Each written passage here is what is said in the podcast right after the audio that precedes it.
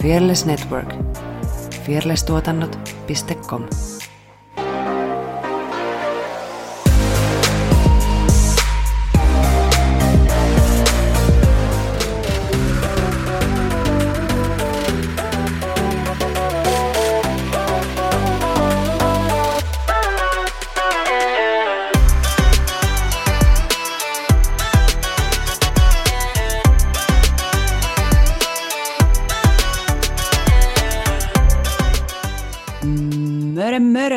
tervetuloa Tanssistudio podcastin pariin. Tuolla tietokoneruudun toisella puolella istuu Saara Sipuli Sorsa.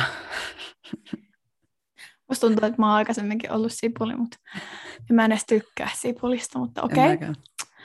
Öö, ja toisen ruudun toisella puolella Effina Etana Jalonen. Me ollaan tanssijoita, tanssiharrastajia ja tanssi on iso osa meidän elämää. Tässä podcastissa me keskustellaan tanssista, tanssikulttuurista sekä tanssisalien ulkopuolella tapahtuvista tanssiin liittyvistä ilmiöistä. Ja klikkaile kaikkia seuraa nappuloita joka ikisessä mediassa, minkä löydät, niin saat 15 tähtitarraa.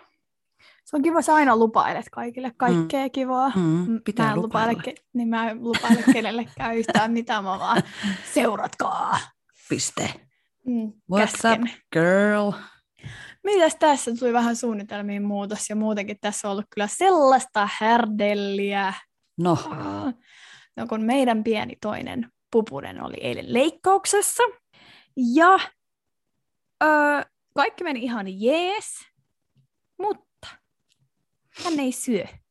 no niin. Hän ei syö sitten yhtään mitään, niin veimme sen tänään sitten tarkkailuun. Ja se on siellä tosiaan koko päivän.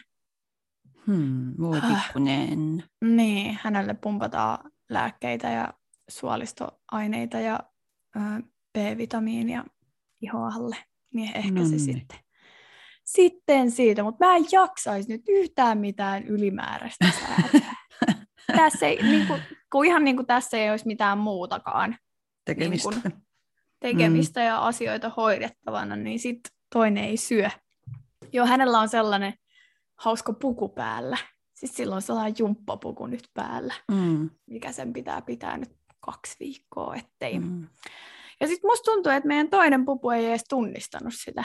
Kato, kun ne, sehän haisee nyt kato eriltä. Ihan erilaiselta, joo. Niin, niin Slaattan oli jotenkin, että öö, kuka Sä sä oot. oot? Mä haluan lunan takas, että mikä, mikä oli ja tää on. Mutta joo, ehkä tässä pikkuhiljaa. Mutta tällaista härpäkettä nyt tähän, No niin, tähän väliin. semmoinen show. Semmoinen show. Ja sitten mä tietenkin mietin tässä, pohdiskelen, että miksikä mä pukeudun meidän Halloween bileisiin. Mm, mä en ole Mhm. yhtään miettinyt. Mä en jaksaisi millään ostaa mitään, että ehkä mä vaan kehitän Niin. jotain. Siis no kun näin mä kanssa ajattelin, että jotain, että mitä löytyy jo vaatekaapista ja siitä sit, Mm. siitä sit. Mä ajattelin Ursulaa. No niin, se on ihan. Se on ihan Ihan hyvä. hyvä. Ja mun Joo. näköinen hahmo. Onko sulla jotain semmoista maalia, millä sä voit maalata sun iho semmoiseksi? Joo, Okei, okay, no niin. Oh. Nice. katsotaan. Tai sitten mä luovutan ja valitsen jonkun toisen. Sitten sen näkee. Mä, mä veikkaan, että tämä menee samalla tavalla kuin kaikki muutkin mun asujen kanssa. Että mä päätän samana päivänä, mitä mä teen mun asun Joo. kanssa. Ja sitten sit se on ihan muuta, mitä mä oon edes miettinyt. no niin, perinteinen. perinteinen. Mutta mitä sinne puolelle ruudun taakse? Töitä. Töitä vaan. Mä kerroin lemmikkiuutisia, niin kerro säkin Pablosta Pablosta. lemmikkiuutisia. No totta, hän syö ja sitten hän kakkaa ja sitten hän nukkuu ja No niin, ihan sitten loistavaa. hän, sit hän riehuu, että ihan semmoista perus, peruskoiran elämää. Ei, ei, ei, Ei hän, on mitään. ihan, hän on ihan tommonen samanlainen. Hän on valio, mä. valio, valio yksilö. yksilö. Mm. Kyllä. Nyt hän pääsee mummilaan sitten taas hoitoon tällä viikolla. No niin, ihanaa. Kyllä. Hän Se varmasti paras odottaa. paikka. Mm, Mm. Niin on, saa herkkuja ja lämpöä ja Huomiota. rakkautta. Mm, Niin. enemmän kuin koskaan, koska sitä ei saa muuten. Ei, eikä tarpeeksi ainakaan. Mm, Typerät ihmiset ymmärrä joo. häntä Ei, rakastaa. ei ollenkaan. Ei. Mm. Ja, tanssia ja töitä. No sehän on. Ei ole. Niin. Hei, tanssivideokurssin video, mutta kun mä en tiedä, että, mill, niin kuin, että onko se julkaistu ennen kuin tämä jakso julkaistaan. Mutta jos on julkaistu, niin menkää katsoa meidän Instasta, Facebookiin, laitan YouTube-linkin ja sitten Tanssistudio Flaman kanavista löytyy sitten myös tämä lopputulos. Ja Joo. jos haluat itse päästä meidän kurssille, niin ehdotappa tanssikoulusi opettajille tai omistajille, että hei, miten ois, niin me tullaan vetää teillekin sitten kurssia. Ehdottomasti. Mm. Kyllä. Joo. Joo. Onko mi- missä vaiheessa editointi? No mä en ole aloittanut vielä sitä varsinaista Ah. videoa, mutta teaseri julkaistiin nyt. Joo, se oli, joo, käykää sekin katsoa. Joo, Se oli hieno. Mm. Se oli hieno sekin.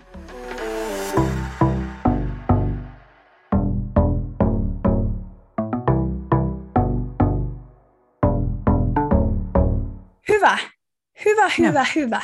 Mennäänkö me tämän päivän hienoon aiheeseen? Joo, hit it. Mä jatkan samalla teemalla, kun meillä on viimeksi tyyliin legenda-jaksossa ollut.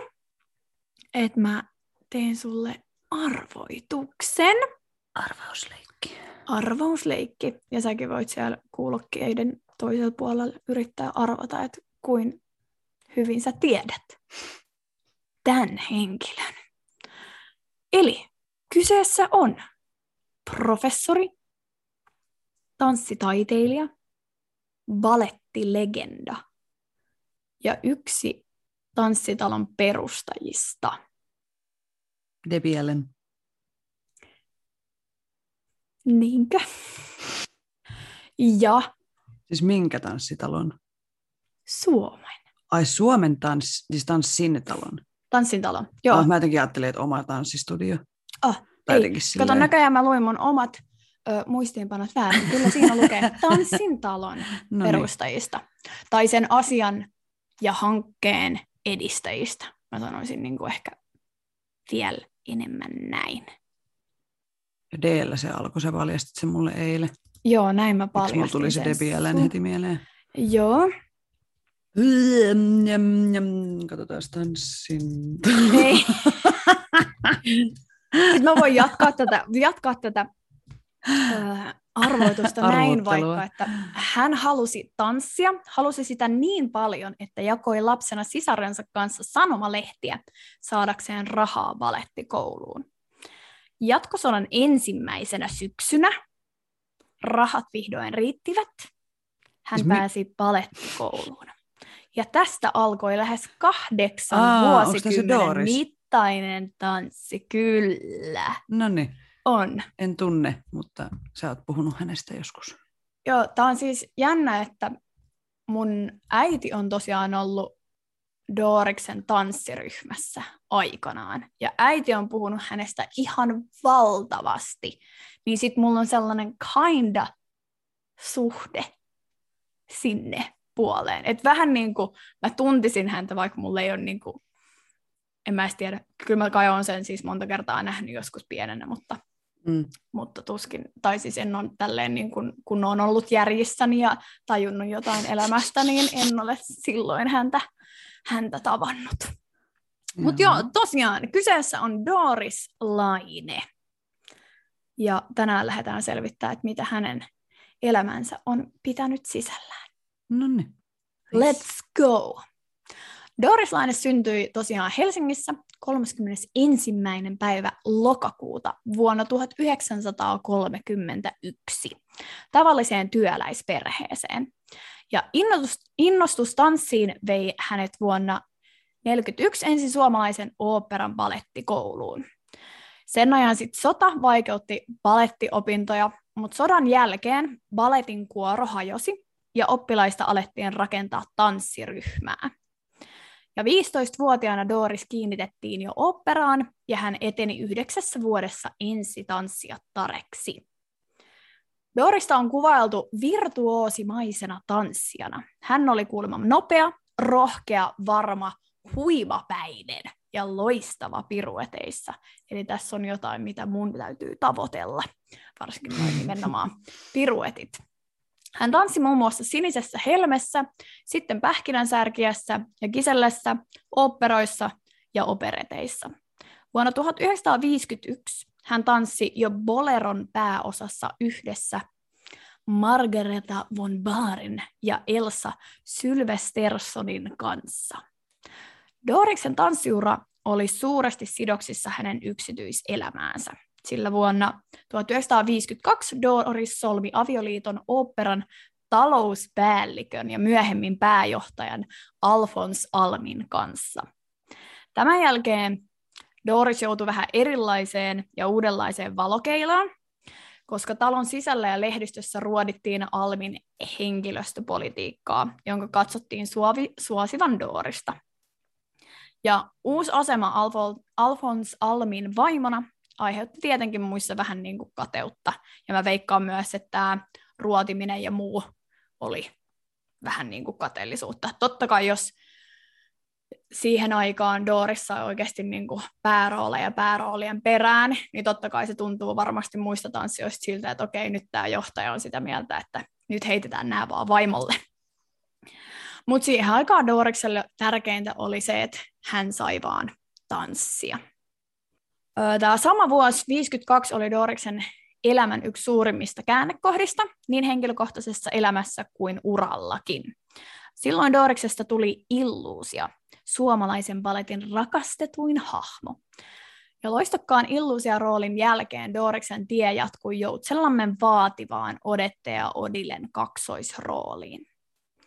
Sitten Doriksen ensimmäinen opintomatka suuntautui Pariisiin, jonne oli asettunut myös Venäjältä lähteneitä mestareita. Doris on sanonut jossain haastattelussa, että heiltä hän oppi sen, miten pienten yksityiskohtien kautta löytyy roolin sisäinen henki. Ja nämä venäläiset mestarit sai hänet ymmärtämään, että miksi esimerkiksi tanssissa jokin liike tapahtuu. Seuraavaksi Doris suuntasi opintomatkoille muun muassa Lontooseen, Yhdysvaltoihin ja Moskovaan. Ja näillä matkoillaan Doris oli oppinut taiturillisen tekniikan. Mä tykkään näistä kuva, kuva, kuvauksista, mitä mä oon tänne kirjoittanut, ja elävän ilmaisun, jotka yhdistyivät ihanteellisella tavalla. Ja viimeistään silloin, kun Doris kutsuttiin esiintymään Moskovan Bolshoi-teatteriin, hänen taitonsa tunnustettiin ympäri maailmaa. Ja London Festival Balletin keikan jälkeen hänelle tarjottiin sopimusta myös Amerikan Ballet Theatressa, mutta silloin Doris ei halunnut jättää Suomea eikä myöskään perhettään. Ja Doris oli ainakin silloin, kun hän vielä eli, niin hän oli aikanaan eniten ulkomailla esiintynyt suomalainen balleriinamme. Voi olla, että nyt on joku muu jo vienyt tämän tittelin, mutta ainakin silloin tämä oli faktana.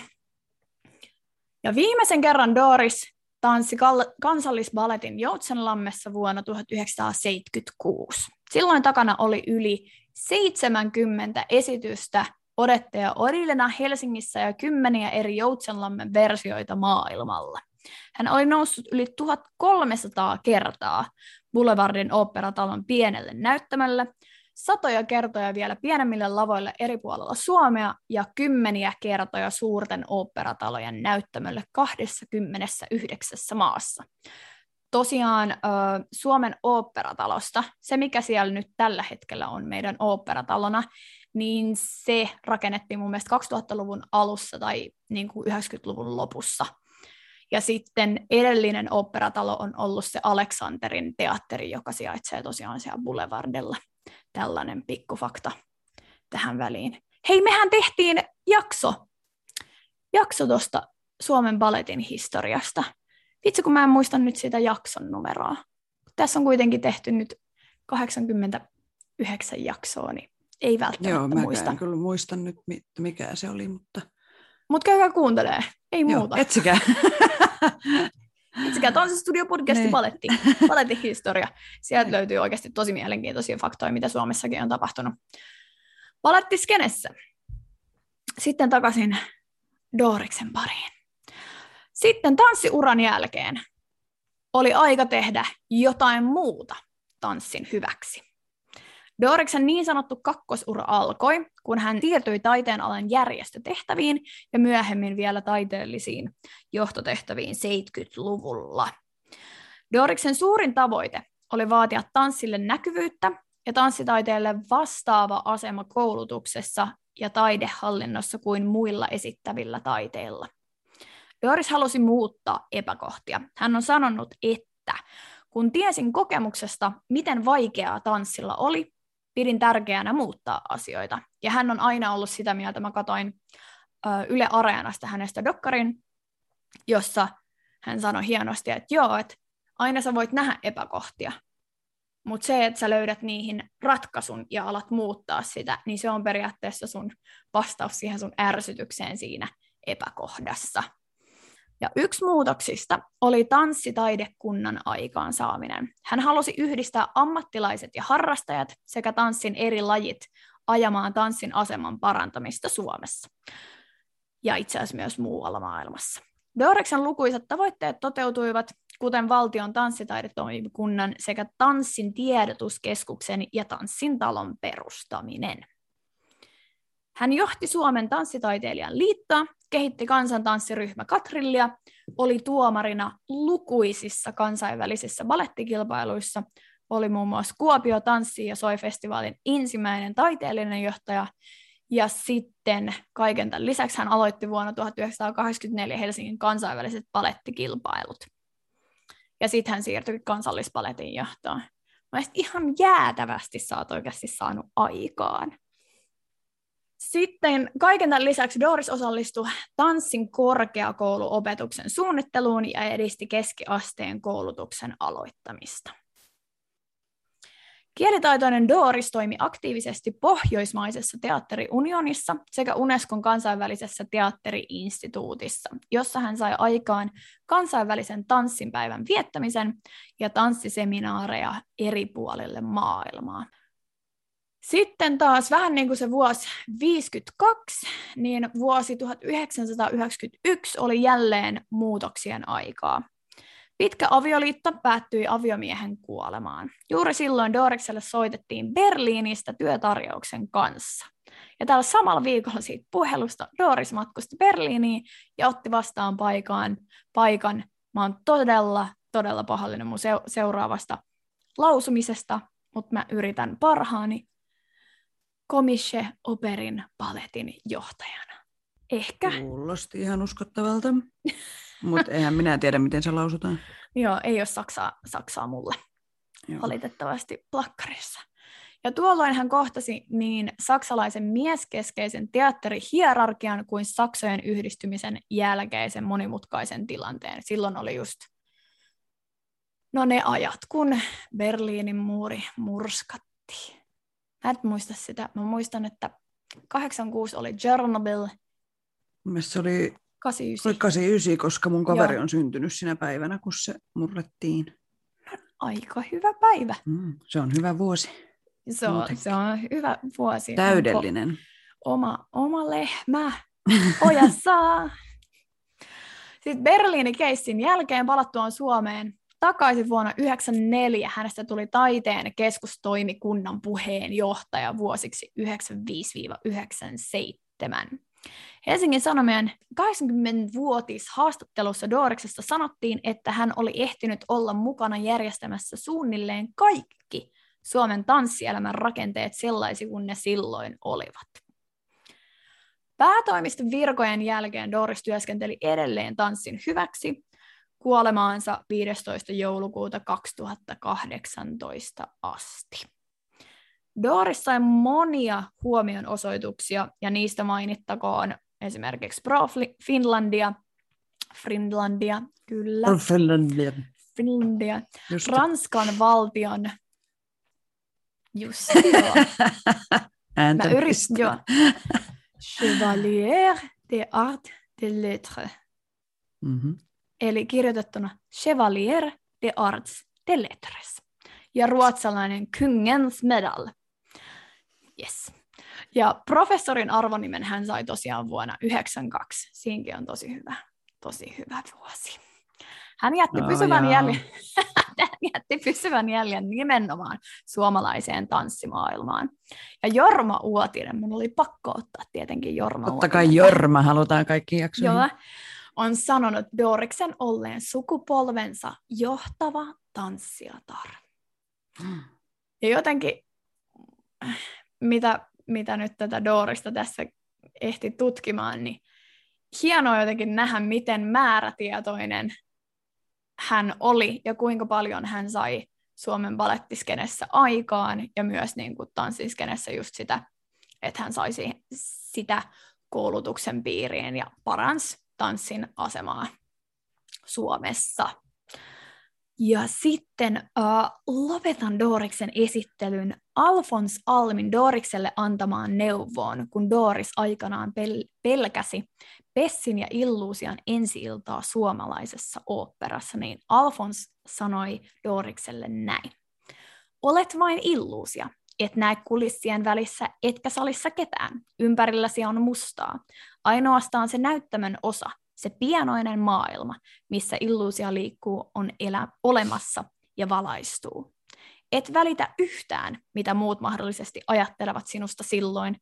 Olet illuusia, johon eivät kateelliset ajatukset, ajatukset pysty. Olet tähti, johon kaikkien katseet kohdistuvat. Sellainen oli hmm. Dooriksen elämä. Ja niin kuin mä sanoin tuossa jo aikaisemmin, niin mä katoin, katoin tota Yle Areenasta dokumentin, Doriksesta kertoman dokumentin nimeltä Omin jaloin ja omin sanoin, ja se on edelleen siellä katsottavissa, jos kiinnostaa nähdä vähän klippejä Doriksesta, miltä, miltä hänen tanssiminen näytti ja, ja muutenkin elämästä. Doris on itse siinä siis haastateltavana. Tämä on tehty 2016-2017 just ennen hänen kuolemaansa, niin mm. erittäin mielenkiintoinen. Mm. Voimanainen. Siis kyllä. Mm. Kysyykö teidän äitiltä jotain, niin kuin, millainen hän oli tai siis, millaiset heidän välit oli? Tai... Heidän välit oli siis todella hyvät ja mun äiti oli he, tota, Doriksen hautajaisissakin. Ja, ja näissä hautajaisissa mutsi kertoi, että he myös esiintyi siellä, esittivät jonkun menuetin. Ja lisäksi mitä Mutsi kertoi Doriksesta, niin Doris oli kuulemma ihana, huumorintajuinen ja ymmärtäväinen balettiope. Ja Mutsi on edelleen yhteyksissä Doriksen Heidi-tyttären kanssa, joka jäi just eläkkeelle oopperasta, jossa hän toimi tiedottajana.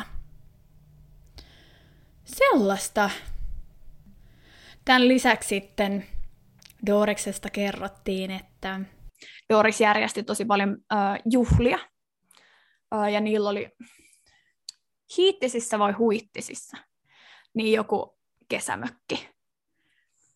Anteeksi, hy- hyvä muisti. Ja siellä hän järjesti just juhlia. Ja jossain, jossain itse asiassa lähteessä Doriksesta sanottiinkin, että hän rakasti niinku kestitä ja juhlia. Että hän oli tällainen bilettäjä sielu näköjään. Voin samaistua. Mm. Ja, ja siis sellainen kuva käsitys mulla on just, että heillä oli niin kuin tosi hyvät välit. Ja uh, silloin kun äiti oli siinä Katrilli uh, tanssiryhmässä, niin hehän matkusti oikeasti ympäri maailmaa. Ja ihan supersiisti. Vähän silleen kateellisenakin, kun mä mietin, että se on just niin kuin näihin aikoihin, kun mä oon nyt ikäinen. Niin mun mm. mielestä äiti oli just 25 ikävuodesta 30 siinä tanssiryhmässä, niin, niin on matkustellut vaan ympäri maailmaa. Kelpais. Kelpais. Maistuis. Joo, kyllä. Suosittelen kyllä siis kovasti kyselemään, koska mm. no tälleen vähän syn- sy- synkkä siirtymä, mutta silloin kun meidän isä kuoli, niin siellä hautajaisissa, kun ei ollut niin kuin, kirkolliset, tai siis silleen meidän isä ei kuulunut kirkkoon, niin sitten me pyydettiin, niin kuin, että jos hänen ystävät voisi tulla kertoa jotain tarinoita tai kokemuksia ja niin kuin muistoja, niin mua niin kuin silloin tai siitä eteenpäin vähän niin kuin harmittanut, ettei itse kysellyt omalta isältä semmoisia nuoruuden muistoja, koska niitä oli ihan sairaan kiva kuunnella. Ja mä en tiennyt niin kuin, suurimmasta osasta yhtään mitään, että niin kuin, et ai se on tolleenkin jossain seikkailu just ympäri maailmaa. Mm. Että ihan kaikille tälleen neuvoksi, että kyselkää. Teidän vanhemmilla on myös ollut nuoruus ja niin kuin elämä just ennen näin. teitä. Just Sitä ei näin. ehkä osaa lapsena jotenkaan niin kuin ei, mutta tällä niin kuin, mutta aikuisena, aikuisena. Kyllä, just mm. näin.